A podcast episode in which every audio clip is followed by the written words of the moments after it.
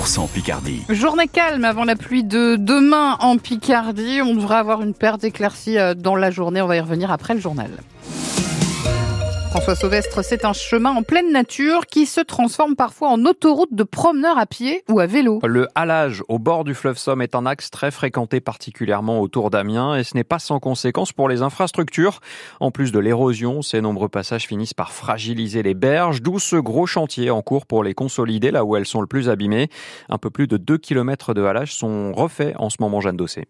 Des dizaines de grosses pierres sont disposées dans l'eau le long de la berge qui s'érode. Gauthier Desenclos de la direction du fleuve et des ports du département de la Somme. Elle protège euh, le pied de berge des vagues et aussi euh, du débit en fait de la Somme qui varie euh, tout au long de l'année en fonction de la pluviométrie. De la craie fera ensuite le lien entre les rochers et la berge avant une végétalisation. Ces sédiments sont récupérés dans le contrefossé qui est de l'autre côté du chemin du halage et qu'on vient remettre en terre végétale. Ça va être quoi comme type de, de plantes qui vont apparaître? Tout ce qui est euh, plantes euh, de rivière en fait, hein, ou des carex, des menthes, tout ce qu'on retrouve le long de la Somme. Cette nouvelle berge fera le bonheur des poissons qui pourront passer entre les rochers. La pente facilite la circulation des canards.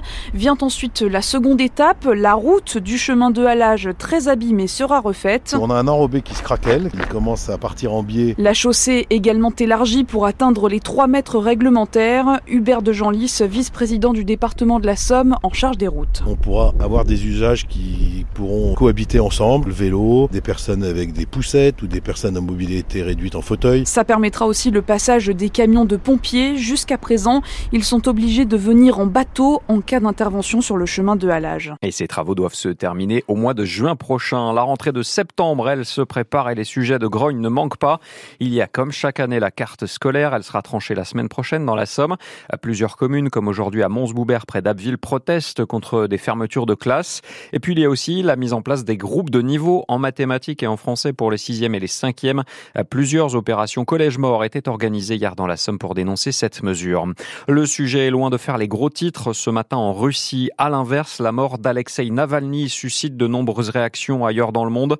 L'opposant numéro un à Vladimir Poutine est décédé hier dans une prison de l'Arctique. Il y purgeait une peine de 19 ans.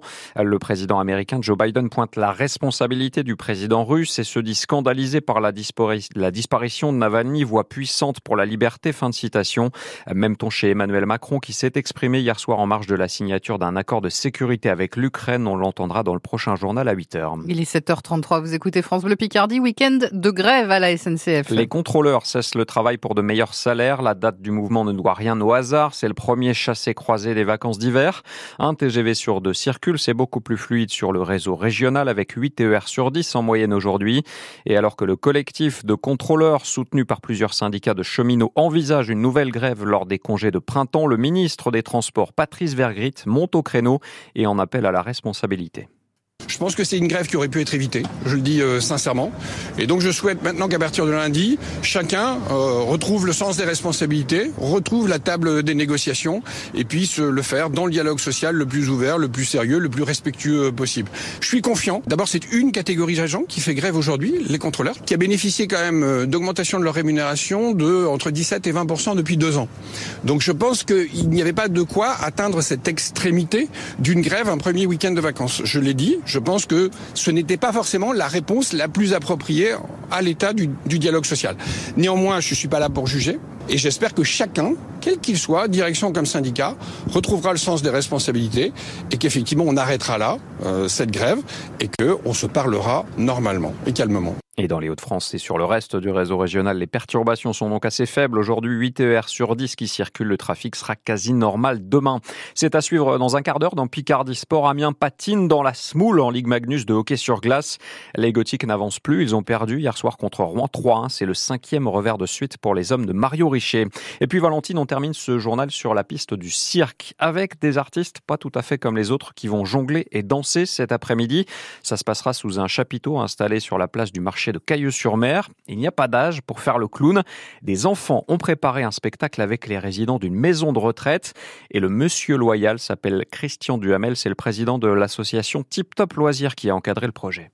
Un spectacle qui va durer environ une heure, où les enfants vont pratiquer les activités cirque en même temps que les personnes de la maison de retraite en fonction de leur handicap, hein, ou en fauteuil, ou debout, ou en, avec un déambulateur.